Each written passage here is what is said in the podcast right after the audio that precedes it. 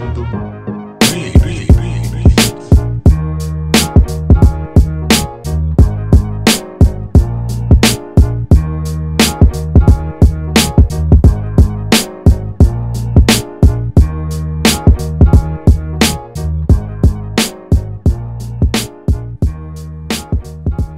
brought you damn good beer, and now we're delivering to you damn good beef. Hassell Cattle, Cattle Company is the absolute best source for farm to table Wagyu beef in the country. Hassell Cattle Company is a fourth generation cattle farm out of Texas. They ship all over the beautiful United States and straight to your door. They call their beef the blue collar Wagyu. Why? Because it's the best damn Wagyu that every man or woman can afford. Hassell Cattle Company offers Wagyu smoked sausage, New York strip, beef bacon, Wagyu Frank without any fillers, two different jerky flavors, and their hamburger won Food Network's Northeast Burger Jam. Not only do we love their beef, the country loves their beef. These guys take their registered bulls, they breed them with Angus cows, and that gives you the very high prime product that is grown with zero antibiotics and hormones. So head to hassellcattlecompany.com. That's H A S S E L L, cattlecompany.com, and use the promo code DNVR10 for 10% off your order. That's DNVR10 for 10% off any orders over $200, and you receive free shipping. Check them out, and we promise you will not be disappointed. Welcome into the DNVR Draft Podcast. Um, I love that little impromptu lisp there. It was a phenomenal read for you, Henry. Until the Um, end, I saw you like that. Just stumbled amazing. across. It's amazing how me not laughing makes you reading, um, you know, so much easier for you. So, congrats True. to you. Well done. I'm excited for this episode. Jake, Henry with me, Justin jumping in in just a second. We are talking about this edge rusher class, uh, kind of double trouble pod this week. So, if you want the news update, roundup, kind of thoughts um, from the week, listen to the episode on the safeties that we put out already. Um, and yeah, so check. Let's get into this. I think without the news to cover, I want to really get into how do you rank this edge rushing class? How do you put it up against the other great position groups in this draft, the quarterbacks, the wide receivers? so on and so forth. Um, and how does the depth really break down for you um, as far as this edge rushing class stacking up against the rest? I mean, I like the class. It's a very fun class to watch, and it is pretty deep. I'd probably say the most cons- one of the most consistently deep classes in this draft class. I mean, wide receivers historic, running back is good throughout, quarterback's good at the top, but edge is another class where it's you know you got your premier guys, you got your mid round guys, you got some late round guys to take flyers on. Just a fun class overall. Yeah, Yeah. and a fun group to stack up against the next tier of classes the O line group, which I think is strong, and the cornerback group, which is kind of similar to this edge group. Yeah, Yeah. I think that there's you can find things you like. You know, it, it isn't uh, one of the classes that I look at and say like, "Wow, there's going to be a bunch of stars here." If that happens, I, I won't be like super surprised. You know, we'll get into everybody later, but I think that there's a good top three that that I like. Um, and then from there, you have guys with some tools you can take a chance on. Um, I like it. I I do like it, especially compared to what I thought about it a few months ago um, when we thought that it was pretty shallow. But then you see like Azeez Ojulari. He's somebody who is, in my opinion, like a, a first round edge rusher. And I'm not sure I gave him credit for that a few months ago. You know, Kwity Paye, Jaelan Phillips. There's there's there's guys that I, I like here. Yeah, I think um, there are definitely groups with more high end talent. This is going to be one where once Mhm. we break it down, there's plenty of holes to be found in just about everyone. Um, you could almost identify as a bit of a one dimensional group. Uh, there are a lot of different dimensions, but everyone's a bit one dimensional. Um, but that said, you know, and if you include Micah Parsons in this, you would have 10 edge rushers for me that are knocking on the door of being in that top 50 and that would be even more than the wide receiver. Uh, take parsons out you're at nine. Uh, wide receivers are neck and neck basically. Um, and the O line group as a whole would give um, this edge rush group a run for their money as far as how many you'll find in my top 50. But, uh, you know, that's combining all the O line positions. So I think there's uh there's some real talent. There's a lot to to have fun with here. Um and I think we should start and Justin can catch up with us to the your favorite top guy and um if you know things don't break the right way this top guy is uh worthy of a pick at 9 Oh man, you want to Yeah. go first, Hank? I'll throw Azeez Ojulari out there. Let's go. That's who I was gonna say. Is it? I, Yeah, I like yeah. it. You know, I just Yeah. he's long. He's athletic. He has Yep. the tools that you look for. You look through the stats too. Um, you know, of the the the edge rushers who really are important to this class, he's second out of the group in terms of just win percentage. Um, the combination of decent production and the tools to me makes him number one. I still don't like him at number like number nine. I, I think that he's a end of the first round type of guy. Maybe maybe middle of the first just because of the positional value. But nine, no, there isn't an edge who I like at nine.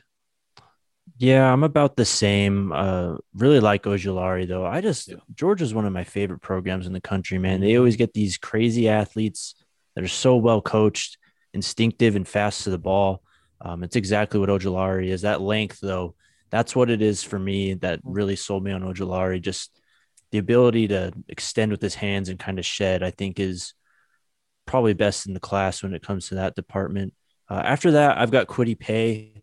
Um, you know, little bit of questions about Mhm. where exactly he fits in.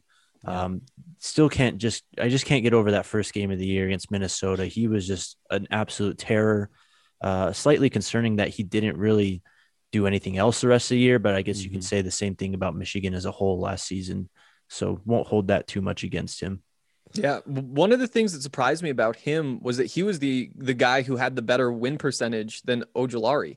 the Mhm. only one in the entire class, but he wound up with two sacks. And Yeah. obviously, like the win percentage is something I really like him. He's my number two as well. Um, his his story is very good. He he immigrated here with his mother, and like as as terrible as it kind of can sound, I do think that that is the type of player that I would want to bet on. And that kind of does factor into my evaluation, which it is definitely like a weird thing, but just No, the, sure. the presence, the attitude that he brings, it, it he doesn't seem like the kind of guy who's going to bust to me. And that's that's what separates him and gets him up to number two. a little reminiscent of Javon Kinlaw in terms of that backstory, just against the odds, and now he's really put himself in position to have an awesome life. Dre, what do you think about Paye? Coming out of Liberia too. Um, you know, there's been the Nigerian takeover in the NFL, and Hank, you know all about that because the Buffs have been heavily involved with that. Cheeto Yes. being one of the studs, but nice to see some, uh, you know, Liberian love. Um, quick story: growing up, uh, I went to school with George Weah's family. He won the Ballon d'Or. He was a, a you know star in Liberia. Eventually became president. So really nice to see that country get some shine. Paye Ojulari. You could include uh, Jaelan Phillips and Gregory Rousseau, who aren't too far behind with me. Shoot, we can talk about Micah Parsons in this as well, because you're all talking about candidates at that 3 4 edge rush outside linebacker position in this Broncos defense. Um, and Ojulari is going to get the edge merely because he fits better. So he has an established position. I think you guys, you, you, you've, uh, you you hinted at it with Paye, but I think that's really the crux of it. You might like Paye on third down as an edge rusher, put your life on it. Who's going to get to the quarterback first? One snap. Yeah, maybe I would put it on Paye there. Ojulari though, length, upside as a speed rusher, and re- what I really like with him is that athleticism will show up in those limited snaps where you see him drop in coverage or what have you. So he's going to be a non-liability in space. Um, and I think that that could be true as a run defender as well. Uh, I must say, I, I have concerns on uh, run defense for all these guys out on the edge. Um, but at least Ojulari can make up for that with uh, you know, a little bit of you can drop him in coverage. And yeah, he's a bit of a one-trick pony as a speed speed rusher, but that that translates and that's going to go well. Um, he's a borderline first round grade, but he just makes it through. All these guys, though, you're talking about like a season and a half of production essentially. Yeah. Um, and Paye is my second guy, uh, technically third because again Parsons kind of fits into this. Gun to my head, I would take Ojulari over Parsons, just so we're clear. Um, just because he has an anchor trait, right? We, we talk about that a lot. Like, what's that premier trait? I can pound the table and say, hey, this guy can do this for me today. Trust me. Ojulari can do that as far as a speed um, rusher, and that's huge. And then I think there's some nice upside and certainly some tools to develop. So, so he's just like clean all around. Paye's really nice, man. He's really nice. Can I stand him up? Um, obviously he'll be fine hand in the ground because you're playing in sub packages a bunch. Uh, but you know, hand in the ground in a four man front, I do worry about him as a run defender because he's he's so boxy, man. Yeah. And it's part of what makes him so like twitchy and fun. And like if you don't get your hands on him, like he and he's like Ojulari is shot out of a cannon. yeah. Paye takes a half step to read you, and then boom, you'll twitch you up. He's got, you know, once at the point of attack, he's got some deceptive power, which I love. Power cannot be neglected in all this. And it is something that worries me about Ojulari, for example. Um, so there's a lot to like about Paye.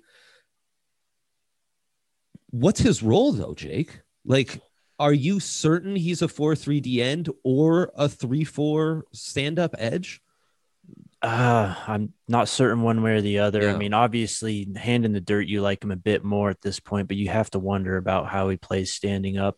I mean, I think the Melvin Ingram comps are kind of fair. Mhm. Um, he can really be that tweener. I, uh, tweener is kind of a bad connotation, but he's someone that's versatile. Yeah. Um, that could probably play many positions along the defensive line. I want to circle back to O- Ojulari real quick though. Mhm. Um, just about the run defense. What impressed me about Ojulari was just how nasty he was when it came to taking on pulling blocks and just Yep. setting that edge.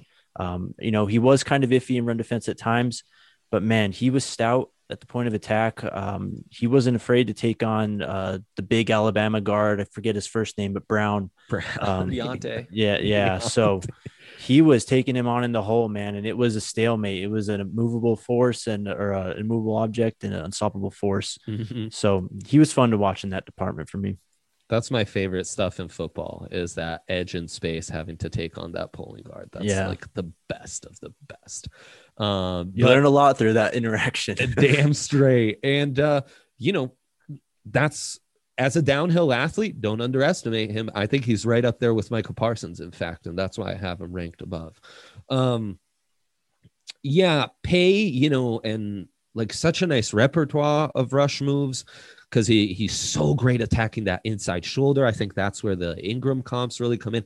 Great on stunts, like him and him and Chubb on like some NASCAR fronts would be really fun Yeah. in a trade down scenario, both these guys would be intriguing. Uh, frankly, the two Miami dudes as well. Mhm. But yeah, nine is too rich. Um, and, and Paye's fit is is a concern. I, I love him. He's a guy who I'd love to just pound the table and say, "Hey, let's have some fun. Don't worry about the deficiencies." But it it, it's been a shortcoming in my scouting before is overrating speed rushers because they're so damn fun to watch. yeah. But sometimes that doesn't always translate if you don't have other areas to your game to go to. Um, I, we'll circle back and get some adjustments thought on these top two guys. But after the top two, who do you have? I, I thought it was tough from here. Um, Yeah. I I went with Jaelan Phillips. I just the the pedigree. You know, he's a former number one overall recruit. He's six five, has the length, has the size. Uh, still a young guy, and obviously you can do good things on the football field. There's like some injury stuff that can cause some problems too, but without getting into that, you know, he obviously has the length and all that. You, you want to see maybe a little bit more explosion off the line. Like it's not like he's Von Miller out there jumping snaps or anything. Um, but I, I do think that with the production that that he has, you know, 15 and a half sacks or 15 and a half tackles for loss, eight sacks this season. Uh, there, there's enough to like. There's enough tools. I, I, I, think that he's next up. Yeah, I'm exactly the same. I've got Phillips at three and then Rousseau at four, just because Mhm. we don't really know what Rousseau is at this point. I mean, he's a very young, moldable piece of clay um, that Mhm. could be very enticing for many defensive coordinators that want to get Mhm. creative with their fronts and stuff. Uh, but Jaelan Phillips, just as an athlete, is very impressive. Uh, you know, he runs the L really quickly. He can turn the corner, um, speed to power. At his He's- best, he's probably the best, right? Yeah, I think so. I mean, Ojulari, he's got the length on him a bit, um, but still, Phillips just, I mean, we talked about him so much this year. He was so impactful in so many games, um, just consistent with that. And that's, that went a long way with me. I remembered that from the season. Yeah, and I do, you know, he falls in that Ojulari Paye category where I do have at least a half season from that freshman year at UCLA where that whew, I mean, I'm pretty sure I was talking about him on this pod back then as like, oh, mark him down for whatever draft. Um and you know, at his best, he is the best. I don't see him dominate from snap to snap the way I would like him to, the way Paye and Ojulari do. I think that win rate you've cited already, Hank, um, definitely plays into that. Um, but he's extremely complete. The injuries are a concern um, because it's it's concussions. It's at least three concussions. The kid had retired medically for a minute. I would compare it kind of to Sidney Crosby um, another superstar who was sidelined and had some important chunks of his career cut short because of concussions, um, especially in the like 2010 to 12 um, area. Crosby missed 108 games. So you know that's uh, the equivalent of over over a season and a quarter in the NHL. So you know, I, I think it's not unreasonable to think that maybe in the long term span of his career, Jaelan Phillips could be a guy that misses 20 games because of this. Um, and there might be a one to two year stretch where it's like, oh, he's missing half a season. Then, oh, some after effects he's missing, you know. So that's uh that weighs heavily. How far down the line do you look into that? Like, do we really think that his career might be shortened because of these the amount of head injuries he's already had? I mean, Mhm. we're in the era of early retirement with these players, so it's worth thinking about. And again, he literally did retire. Like like he is already medically retired and then changed his mind and transferred to uh Miami. Miami. Yeah. It's you- you He's just don't know. Tough You, you just don't know what's going to happen. You could see it going very wrong. You could see things going well. Honestly, that to me is the big reason that he is further down this board. Absolutely. Because in a normal draft, you know, yeah, a bit of a one year wonder, but he's going to have that pedigree and stuff. Like mm-hmm. that. I wish it wasn't concussions. If it wasn't concussions, if it was more like a knee or something, he would be the edge equivalent of DK Metcalf. A guy who Yeah. the flashes were elite, checks off every box, not just checks it off, checks it off at freak like levels Mhm. has that recruiting pedigree. Um, you know, because of injuries, he's only put it on tape in flashes, but you know, like if this guy hits, he's gonna hit big. Unfortunately, it's not the knee, it's concussion. So that adds an extra. And yeah, I mean, you're right. The early retirement's gonna scare teams off. I'm sure he has medical and draftable grades for some more um risk adverse front offices. For me, though, he is not ahead of Gregory Rousseau. Um, I think high end upside, we're right there, which is saying a lot about how I feel about GR because I, I just talked up Jaelan Phillips's high end. Um, the frame is so long and Yeah. so wiry, and the three cone so disappointing um, at that weight that he is truly an outlier. Um, I have found uh physical athletic comps within the 70 80 percentile guys like jason pierre paul guys like carlos dunlap and look carlos dunlap's probably the one who fits the closest and dunlap without some of the off-field not always tapping in his best potential and this is stuff that dated back to his draft days in florida and it's why he dropped to the second round uh, you know a dunlap with a clean head is already a $10 million player, he might be an all pro.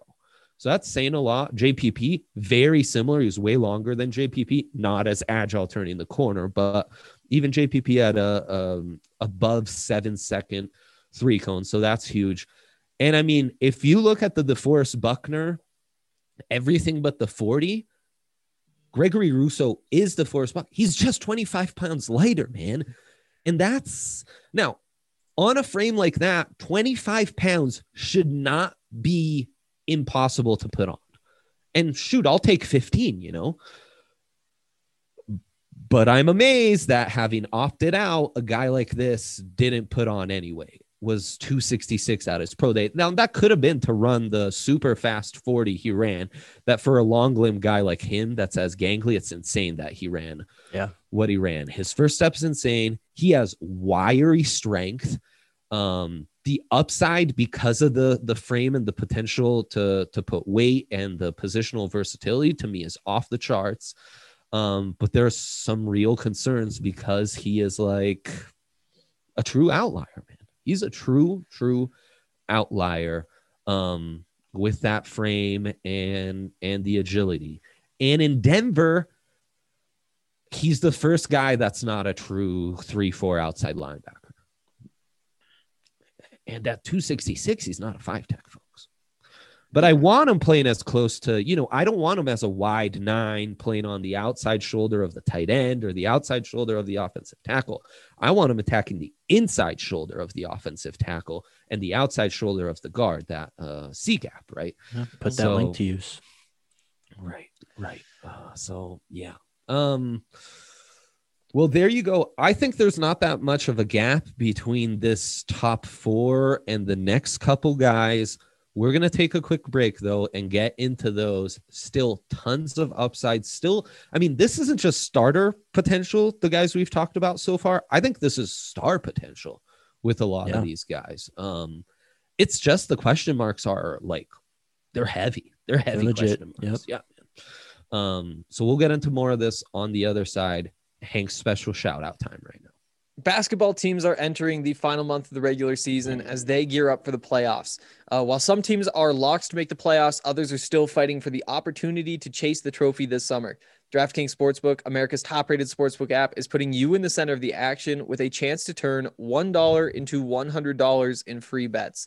Turning $1 into $100 is simple. Pick any basketball team to win their next game. And if during that game, the team of your choosing hits a three, you bring home $100 in free bets. Uh, download the top rated DraftKings Sportsbook app now. Use the promo code DNVR when you sign up to turn $1 into $100 in free bets if the basketball team of your choosing hits a three.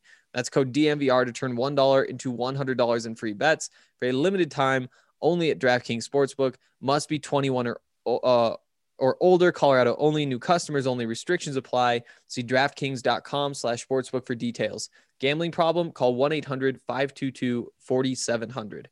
Uh, also, want to remind you guys that if you aren't members of DNVR yet, you get some awesome perks, like you get to comment on these podcasts and ask questions. Uh, you get access to a members only Discord, all of the written content on the website, a whole bunch of awesome stuff. And right now, uh, you can take advantage of a special offer. When you become an annual member, you not only receive a free shirt of your choice from the DNVR locker, you also get a Recover Holistic stick from Holistik Wellness. What's that, you ask? Holistik Wellness is all about the CBD. The stick we'll send you packs 10 milligrams of CBD, and this one is focused on recovery. All you do is pop the top of the stick, pour it in any drink, stir, and consume. They are amazing and so easy to use. There's no mess. Um, you can check out the reviews for yourself at holistikwellness.com. That's H O L I S T I K wellness.com. Better yet, they're offering our listeners 30% off their first purchase when they use the code DNVR30. So um, definitely check that out.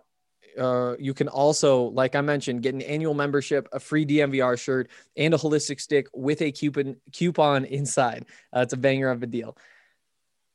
Also, um, oh, Gabi Insurance. Um, Gabi stands for Get a Better Insurance, G A B I.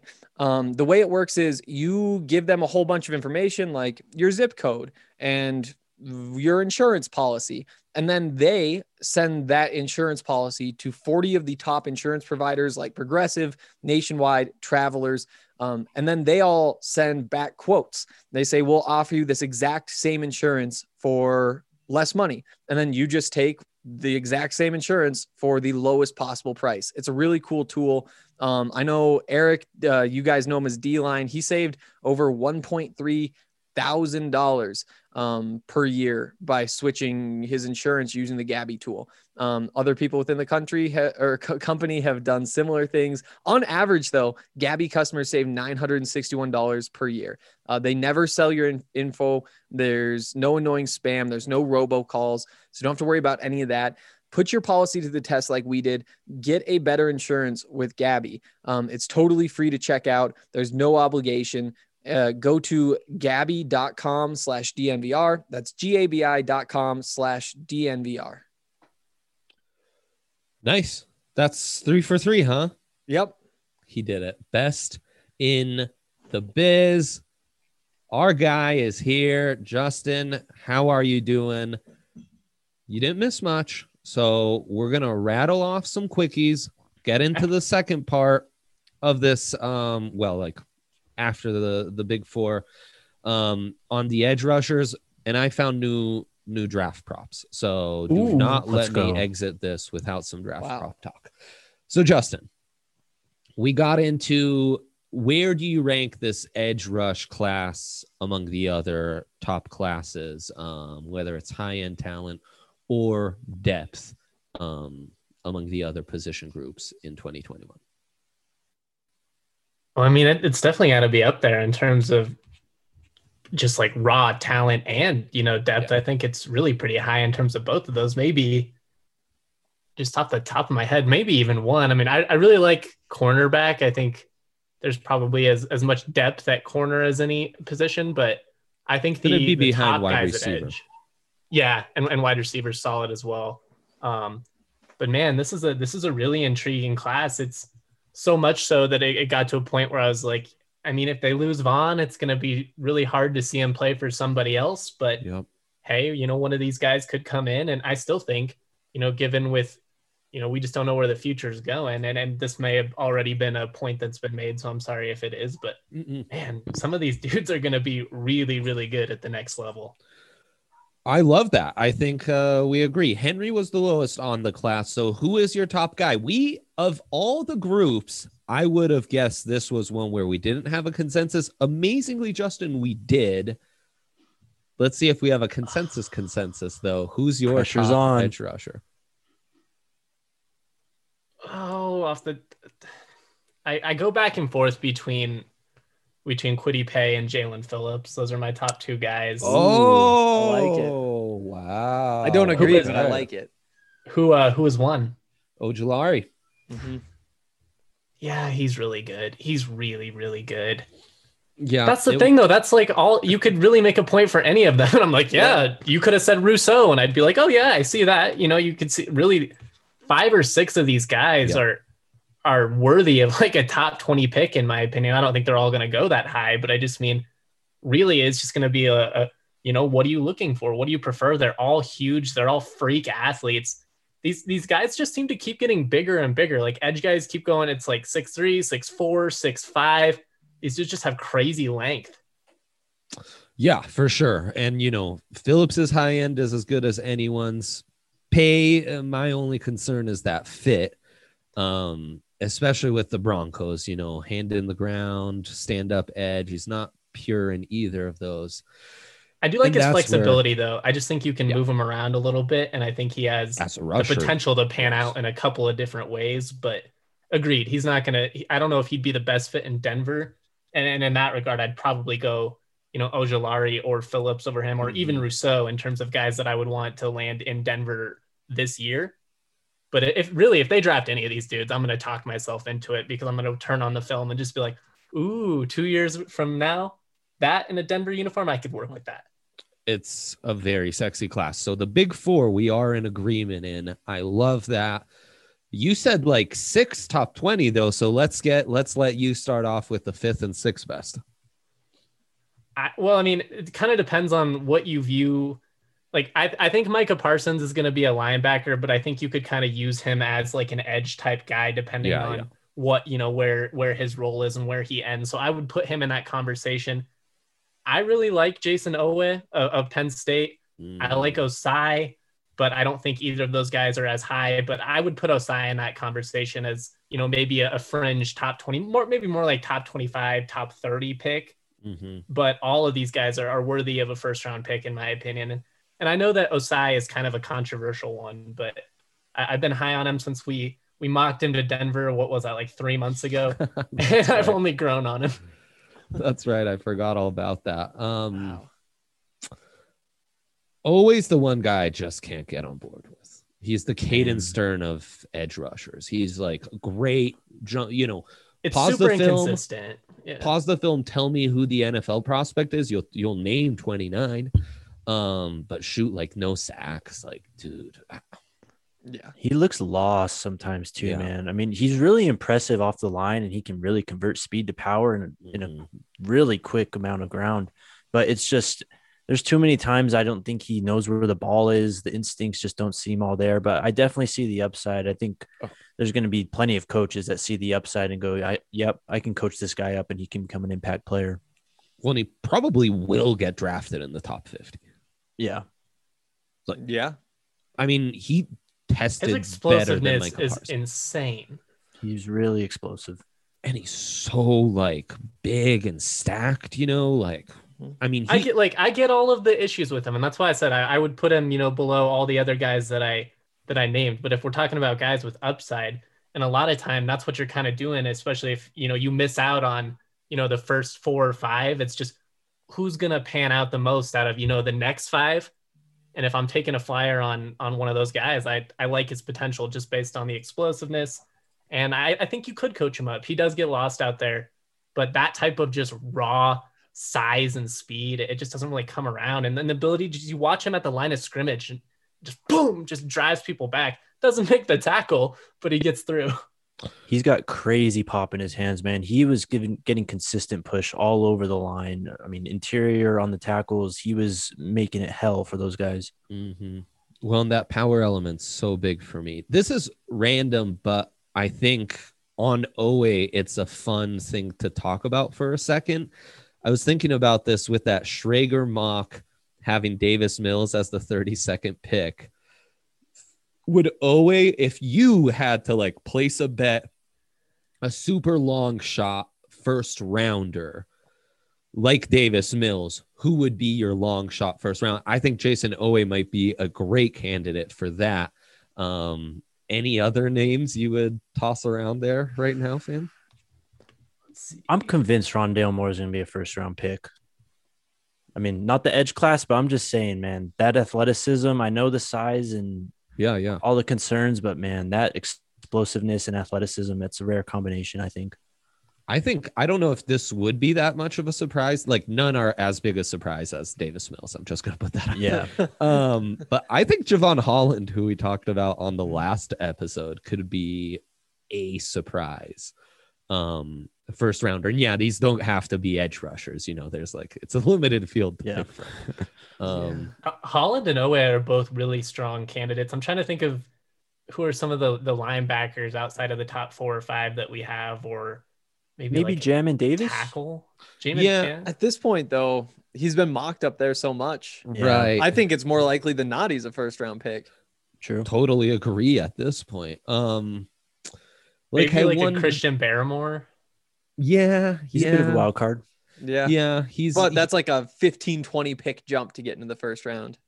he'll be in that range. Um, But in a weak interior defensive line class, I mean, if No, you're a I team that's actually- really on searching, Wuzarike. So, yes, like, him and Onwuzurike, I think will be overdrafted because there's such a gap, you know. yeah, Um, and we've talked about that before. You know, um, I can't think of any huge surprises. Maybe like uh if Kyle Pitts goes really early, like let's say Kyle Pitts goes top five, somebody takes a flyer on like Freiermuth at the end of the first round. I could see that, or Brevin Jordan. Brevin Jordan, yeah. After the pro day, I think it's a little less likely. I think maybe Spencer Brown or Leatherwood. Brown would be much more of a surprise than Leatherwood. Brown would be huge. Yeah. You know, Would we count Landon Dickerson at center? 'Cause yeah. I've seen him. I've That's seen fair. him locked in the first, but it's not Yeah. consistent. I mean, that would have been much more of a surprise, you know, two months ago. Now Agreed. that it seems like we're getting good data on his uh, recovery from his injury, um, maybe the super super duper long. And I think there's a couple corners that could be in the eye of the beholder, like uh, the Kelvin Johnson guy, um, Aaron Say Newsome, too. Robinson, maybe Tyson Campbell. Israel Mukuamu, someone like that could be a surprise. I think maybe the biggest long shot could be a guy like Baron Browning.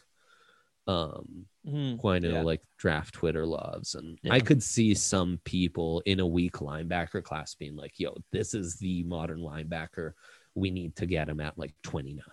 What about Nazir Dean? Just because of the strange body type, like you're you're missing some pieces, but maybe I The mean, first, he's a longer actually, shot. the longest of shots. Yes. I, I think, um, He's a guy would- that could get overdrafted too, though. Yes, Mm. agreed. That that would really be a shocker. Um One of the any running back not named Najee Harris or or Travis Etienne. Like if Javon somebody fell in love with Javonte. Javante could see Williams, I could see that late in the first Front would round. be interesting. I'll tell you on the edge class, a couple guys we're gonna get into right now. Joe Tryon, I think applies. Um, after his pro day, do not ignore Joe Tryon. Honestly, I think he, I guess, short of Rousseau, has the best power tool in this edge rush class, and he tested really well. He's got length. He's productive and like gap sound and all that. Like he's not gonna fly, um, fly around like some of these dudes, but he's where he needs to be. He's not going to get beat a lot. Like, He fits perfectly in an outside linebacker role in a 3 4. He's got plenty of size to be hand in the ground. He comes from a really good defense. This guy checks off every box. I have him pretty darn close to Jaelan Phillips. I think the floor is high and the ceiling's pretty high. Hank, how do I actually pronounce his name? Tryon? I did I'm that right? actually not sure. I think I, I've always said Tryon, but nice. Sick. I don't remember ever hearing it. So he Great would play. be my fifth, technically sixth, because I have Michael Parsons as the second edge. Um, and then it's Ossai. Checks off a lot of boxes. Hate the tape sometimes, but you love the flashes. Um, Hank, Jake, five six. Yeah, I'm surprised no one said Ronnie Perkins yet. He's Um, right, right there with Ossai. Right there. Yeah, Yeah. I mean, we already talked about Oweh and his explosiveness, explosiveness and first step. Ronnie Perkins is right up there with him in terms of the most impressive first step in the class. Yeah. Um, you know, maybe a bit undersized. The arm Yes. length isn't all there, so you know, there's some reason for concern. Uh, I like how he works inside. He comes out like a cannon on stunts. Um, so he's a guy. I'm, I he's going to be top 50, I think, just because he's a pass rusher with that first step ability. I don't see him dropping far at all. He wins the Shaq Barrett Award to me. Didn't test great. Don't love the frame. The tools aren't elite, but dude just produces. He kicks the ass of good Big 12 tackles. Like what you see. Don't overthink it. He's a dude where if he slips because all these other guys tested way better at their pro days than he did, I am happy to snatch him up in the third. I mean, ecstatic. And there's a couple guys we're going to get into just slightly further down the board that in Denver, I'm like doing cartwheels if you can get them. Hank, who's your fifth edge? It's fun. Um, now we're getting into some real diversity. We've all named a different guy. I'm gonna I'm gonna go with what you had. I'm just gonna flip them. I'm gonna take Ossai over Tryon. Um, Ossai is like a, a pass rusher, isn't, in my opinion, like exciting enough to be like the number four uh edge rusher in this draft. But he's just so sound in the run game and produces so much in the run game that even if he isn't going to wind up being like one of the best pass rushers in the NFL, he's he's going to be serviceable there. He's going to be a plus player playing the run, And maybe that isn't all that important to the Broncos right now, but I do think that that's a valuable skill. And also, I think he was a first team All American with like two or three sacks, which is just crazy for an edge rusher, but just goes to show what he can do in the run game. Um, and then and then I flipped it with Treon. Uh, tools, he, he has tools. He's produced. I think. Let's see, how many sacks did he have? Eight sacks, love 12 and a half tackles for loss. Like that's that's good stuff. And the combination of his abilities, like the build, just the body that he has, along with all that, like I, I think that he's a solid number five. Of everyone we've listed, Treon by far the least flashy. Like, Yeah. If you if I gave you like the three best highlights from all these guys, Treon easily the most disappointing. But then you start rating traits, he's like average or slightly above on Mhm. just about everything you want. Um, so that makes him really intriguing. Perkins right there. I mean, all these guys, top 50 grades for me. And the next two dudes on my board, Carlos Basham and Quincy Roche. Roche just does Mhm. everything good. Love him as an outside linebacker. Love him as a strong side linebacker in a 4 3. He's going to do everything right for you. Deceptive, you know, bendiness and uh, pass rush ability, first step for him. Basham, love the size. He's been productive, kind of a down year last year. I worry that he's getting into tweener territory. Um, and his fit, similar to Rousseau in the Broncos front, is not as clear cut. Um, like you got, you, you either need to gain a little weight or we're going to work on your bendiness and just turn you into an edge. But there is a lot to like with Basham's frame production, how savvy he is, and sound gap wise and all that. And because he was a tweener, I was thinking of him as a defensive lineman. Um, yeah. Which is so how was they I. used him at the Senior Bowl. Yeah. And exactly. dominated, dominated if- the guards there. if we call him an edge, I like him better than Treon, and I think I like him better than Ossai too. Uh, he's just so explosive inside, and I guess if you're the Broncos, you're probably not playing him on that edge, or at least I'm not.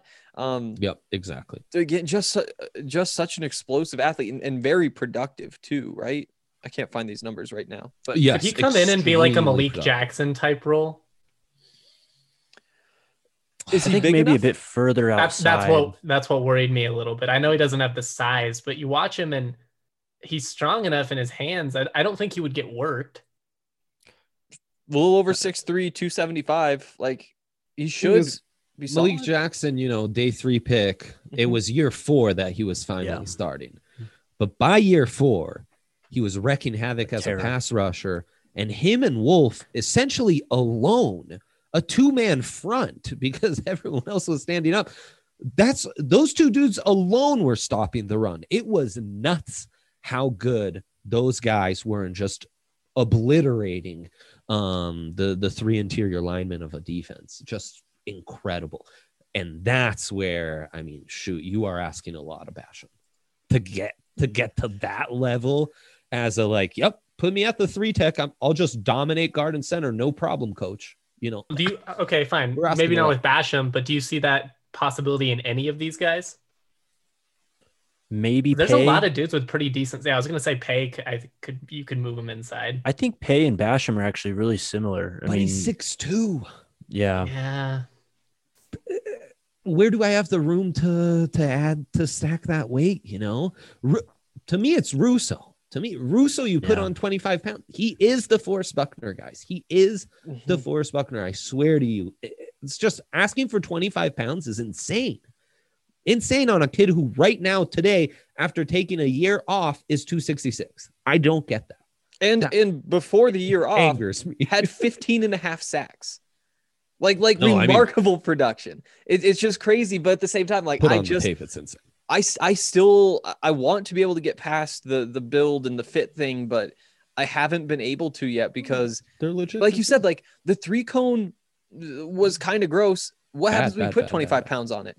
Like uh, who is he with another 25 pounds? Is he just somebody who is who is a freak of a person and the exact kind of freak that is just unstoppable for college offensive lines, but doesn't I mean, it seems like he should kind of get manhandled, right? At least at oh this no, point. at, So- at I don't two know. six, He yep, at scares me. 266, you can't put him. no, You you can't put him hand in the ground on first and second down. you certainly He's- can't line him up over the center. Like they used to. He's such an odd case just because obviously that three cone is telling of the tape. I mean, that's just not his game. It's not a lot of bend, not a lot of elusiveness. Right. But then But On that's not how he wins, right, Jake? So it's it's kind of okay because I don't want him going the long way around. I want him going the direct way. Exactly. And that's why I wouldn't be too worried about him adding 25 ish pounds because he does seem more like a linear player, um, which is why I like him with his hand in the dirt and maybe inside a bit more too. Uh, so that's the thing with Rousseau. You just got to understand who he is, understand the body type and what kind of athlete he is because he's not going to be bending around the edge like Von Miller or Harold Landry or these guys. That's just not his game. Yeah, he's so interesting. Um okay, so that's kind of the anyone missing out of your top nine to tens that we haven't touched on yet? Did anybody talk about Zaven Collins? I know he's not necessarily an edge, but just since we're talking about outside linebackers in general, Worth Totally. mentioning. Yep. I he's another one like Parsons. I think in the ideal world, that's where he's able to maximize his potential the most. The Collins, that is. Um, like I, I'm worried they're not going to use him in that role because No, you look at him and he, and he- it's like the Shaq Barrett thing. He doesn't look like he should be in that role, and I'm worried that they're going to try and make him like play a little more inside or uh, drop back. I, I Anthony know. Barr is his comp, and Anthony Barr, uh, or maybe his best case scenario, Anthony Barr kind of is that hybrid, you know, strong side linebacker, outside linebacking edge. Um, and yeah, I think that's where Collins would be at his best. I, I think there's a category of outside linebacking edge that is kind of the TJ Watt, where it's like, yeah, he's a good pass rusher, but TJ Watt is a hell of a run defender, really good in coverage really moves well in space. So he just checks off all these boxes. I think guys like Ojulari in this class, Tryon, um, Ossai to some extent, Roche absolutely are those guys. And I think Zaven Collins could be that. I need that anchor trait though. And he doesn't have that pass rush anchor trait. He's got the tools to do it. Can he? Um, but yeah, he's. I just intriguing- wonder, like, you watch this dude at Tulsa, and he absolutely dominated. He's all over the field. He's reading it. You love everything you see, but even so, like, he's just he's not that explosive. Like, he doesn't have that game-changing athleticism. Yep. And even at times, it feels like he's moving in slow motion against, you know, like American conference talent. And I wonder, you know, is he going to be this impact guy at the next level? I really hope so. I'm not trying to be dismissive. I hate Sure, when that happens to people that perform at the highest level in lower conferences, but it's fair to at least bring up in this situation because if you're going to invest high in him, you're hoping that you get this game changing dude, the dude that's making plays in the pass game, that's stripping running backs Mhm. on the outside, that's reading everything, blowing it all up. Yeah. I don't know if he's that in the NFL. No, He's you a guy- nailed it. He's got build up speed. Yep, exactly. He's a guy when you read the scout report and you see the raw tools on paper, you're like, oh my God, the Yeah. upside is crazy. Then you put the tape on, so like, wow, productive, super sound, doesn't mess up at all, but like, where's the flash? you know? Um, Tulsa's defense was weird too, though. Yes. I yes, mean, true. it's that three three five stack, and you know he's playing a lot in just wide open spaces, just guarding an area at times. So it's really tough eval, depending on the games you watch. there's a lot more talent to uncover. We're going to take a quick break and um, get into kind of some day three gems that we'd like to see. And I'm going to close this out by uh, seeing if there are some long shots that intrigue you on the new draft props we have.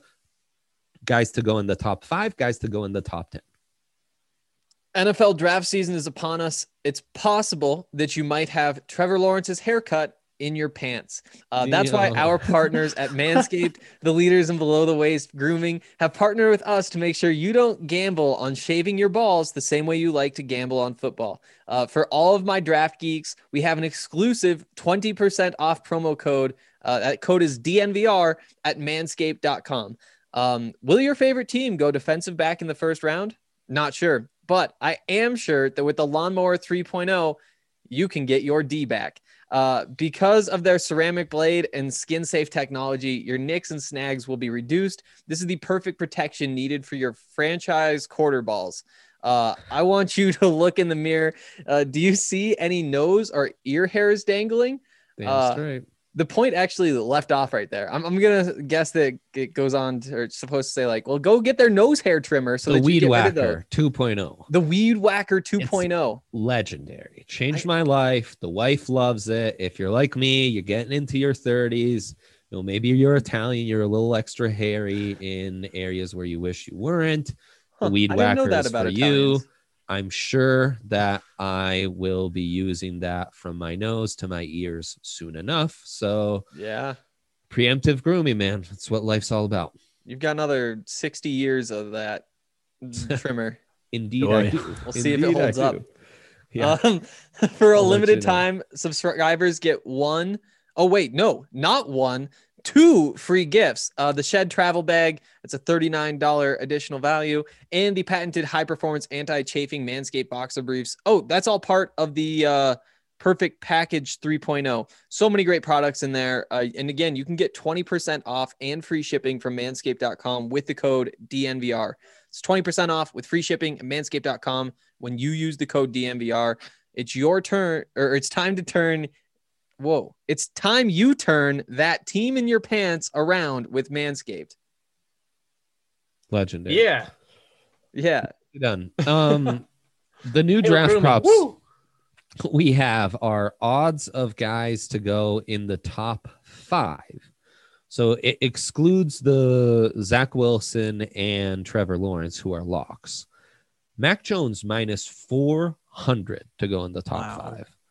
Justin Fields minus 150. Shorter odds than Trey Lance minus 112. Penei Sewell minus 137. Kyle Pitts minus 125. Ja'Marr Chase, very nice value at plus 120. Uh, In the top five, probably not even mentioning Rashawn Slater at plus 300, Parsons at plus 700, and then like Surtain, Horn, Paye, so on and so forth. In the top 10, you know, Kyle Pitts, Penei Sewell, Mac Jones are uh, even Ja'Marr Chase are on the minus a thousand.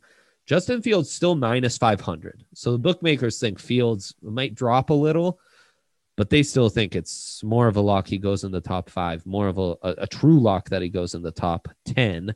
Lance also minus 500. Then Slater minus 125, Surtain minus 112, DeVonta Smith minus 106, and Waddle plus 100. I think Waddle's really nice value.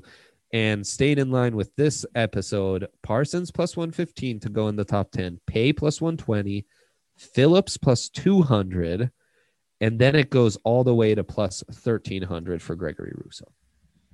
So for the top 20? Uh, top 10. Top 10. Oh, okay, okay. It's crazy that Phillips is seen as that much of a, you know, with the medical concerns. Um, which, you know, Justin, you missed it, but I was comparing it to Sidney Crosby, who missed over 100 games with concussions over his career. Um, and you're talking about a season and a quarter. And I think 20 It's it's a real concern. 20 games in Jaelan Phillips' career missed by concussions seems like a fair estimate. Um, and you know, we were talking about early retirement and stuff like that, and how could that can creep up. So it's concerning, man. The easy to love the kid though, easy to love the kid for sure. Um, okay, long shots now. We've gotten into a really juicy top 10. There's a guy at Houston who had a really nice pro day today, and Peyton Turner. He's one of the bigger edge guys. Um, there's some dudes at Florida State who have incredible upside. Some guys at Notre Dame who maybe are more reliable and have had really consistent careers. Uh, I'm almost surprised we haven't talked about Hamilcar Rashed, Hank, Yeah. who kind of fits that Quincy Roche mold.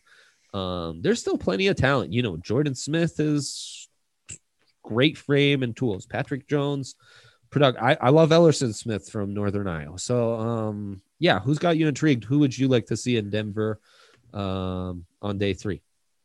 I can throw uh Daelin Hayes out there. I'm actually not sure where he's gonna go, but I think he's probably a day three guy at this point. Um, not the the, the reason why he w- is a day three guy and not earlier is that he isn't like all that special in any way. You know that there's no like crazy athleticism, no crazy size. The production was like solid but not great. Um, but you watch what he did at the Senior Bowl. Personally, I really liked it. On top of that, he's been, as Dre mentioned, like just a very solid player uh, for Notre Dame for three, four years now. And I think that you can get him to be that same guy in the NFL.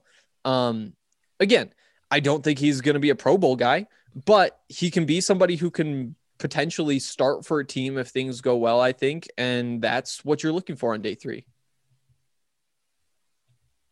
Uh, Well my said, guy's Janarius Robinson, the Florida State guy, uh, tested out of this world, had a decent Senior Bowl, um, but it's all potential with him. And Oh, but the physical gifts are just off the charts, man. He plays with relentless energy, yeah. very physically impressive, um, and that speed to power with him too is there already. So that's something that teams I think are going to snatch up quickly. I don't even. I could see him definitely going round three, even too. Um, but I, I love him. He- He's so long. He got his paws on some kicks, uh, got some blocks in his uh, time at Florida State. Just a fun player to watch. I mean, the production is very streaky, Yeah. uh, or not streaky. It's just not even really there. Yeah. um, spotty. so- Yeah, there's some some concern with that also. But again, just looking at the physical tools and those traits, someone I'd be willing to take a bet on. and I mean, they've got that other guy, Kaindoh, Joshua Kaindoh, who's got like even a thicker lower body and like uh, some real power, former top recruit. I, you just put the Florida State tape on and you wonder what those coaches were doing. There's tons of NFL talent. It's just like wasn't developed, wasn't groomed, wasn't coached. It's disgusting. Yeah. But Robinson has upside because of that. He really, really does. And as a stand up edge with some real power at like 266, could play comfortably in the 270s. Um, I know the draft network guys are a little higher on him. He's uh he's intriguing and an intriguing conversation to have with like Oweh because as far as like natural tools, you're right up there, you know. Um, Robinson at least a bit more productive. Hank, um, Justin, other names you'd throw out there? I like Tarron Jackson of Coastal Carolina. Um, a little bit raw. Six. He's, he doesn't have great length. He's only six two and a half, but he's two sixty. Got decent size. Really, really productive over the last couple of years. 18 sacks, 26 and a half tackles for loss. Incredibly uh, productive against the run. Again, he's a, he's an older guy. You know, a redshirt senior, so he's he'd be one of those guys you're kind of hoping he pans out within you know the first year or two but especially if he slips, you know, I'd, I'd like to see them consider him in, you know, the fifth round, maybe the sixth round. Um, another guy that I, I liked is um, Elijah Ponder out of Cincinnati. Mm, Again, yeah. going to be a later pick, but had really, really good film in 2019. They move him around a lot in 2020, and that, I think that kind of limited his, his production a little bit but it mhm. also kind of demonstrated his versatility and what he could be to a team. I think he could be, you know, just a straight up strong side linebacker. I think you could put him on the ground and maybe be like a, you know, a DN. We'll have to see Yeah. an edge type impact Yeah. guy. Um, but I just wanted to kind of throw some guys out there from G5 schools because we hadn't gotten uh, into them yet. And I like There's both some, of like, those dudes. nickel three tech upside with uh, Ponder inside. you know? Yeah. I, I I like him. Um, Hank.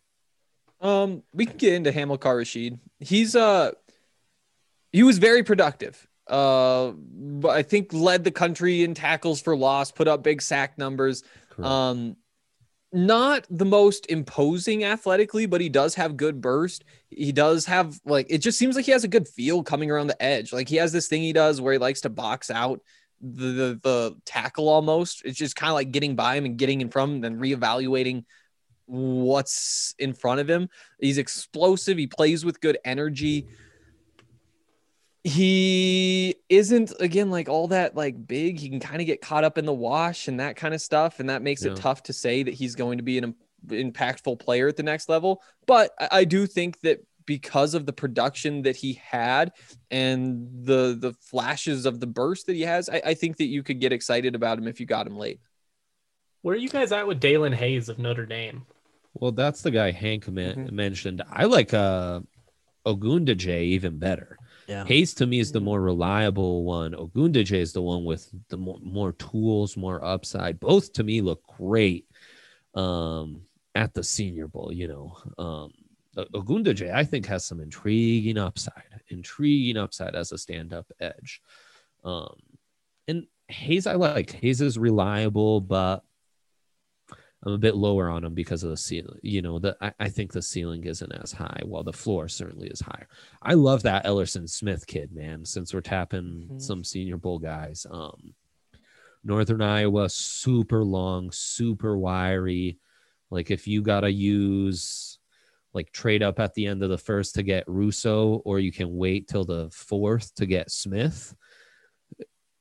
I- I'm probably cool with waiting until the fourth with Smith. He's that same kind of like longer, wiry. We're gonna have to like work on that frame to get him to be more of an inside dude, but uh, there's a lot to work with. Um, I really like Jordan Smith.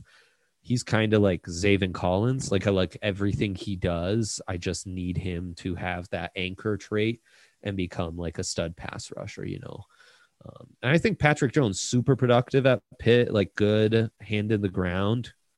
You know, he stunk it up at his pro day like everyone, so he might just be a, a priority undrafted free agent. Um, I thought he was longer too. He looked longer on film than what he measured in at only 32 and 7 eighths, put him in 34th percentile in arm length. extremely odd. Um, all those Pitt guys, man, what a disaster. Yeah, But, like- Weaver too. Yeah. Yeah. But he's another, you know, like Patrick Jones is another guy to me that basically would win the Shaq Barrett award. The raw tools aren't going to be great, but dude can get after the quarterback. So don't overthink it, you know. Um, so it's deep, man. There's a lot to like. There's a lot of upside. I mean, Jonathan Cooper from Ohio State looked good at the Senior Bowl. Like the list goes on. Shaka Toney at Penn State has a ton of upside. It's a great group. You hope the Broncos at least come away with one of these guys. Might be a nice class to double up on. Um, maybe you know a Perkins day, Perkins round three, and then like an Elerson Smith or an Ogundeji uh, late day three would be ideal Mhm. to me. Um, so you man, mentioned Cooper a second ago, right? From Ohio State. He's a dude. Like if you just wanted to like, all right, we just want to bring a guy to come in and try and kill quarterbacks. Just Yep. go ahead. Third down, go run after him. I don't know what he's gonna do on first and second down, but he, he could, you know, I could see him sneakily being a guy that doesn't play that many snaps and still could get like six or seven sacks a season just because that's what he does. He just he gets after the QB. Hundred percent. I mean, there is. It's a fun class, and this is the group more than any other. I guess probably with offensive tackle, that if the Broncos do trade up to get a quarterback, I'll be thinking about man. Sure would have been nice to have that extra capital to get X edge at this spot, you know, because it, it's so deep. I know there will be points in the draft where I'm like, oh man, so and so is still available. What a great value. And if you trade up for a quarterback, those are the opportunity cost type things you'd be missing out on, you know. So a little food for thought. We will be back next week. I hope you enjoyed the double trouble. We've got just O line and cornerbacks to get into, other two big priority spots for the Broncos in this draft. Um, thanks for doing this, fellas, and uh, we'll be back soon.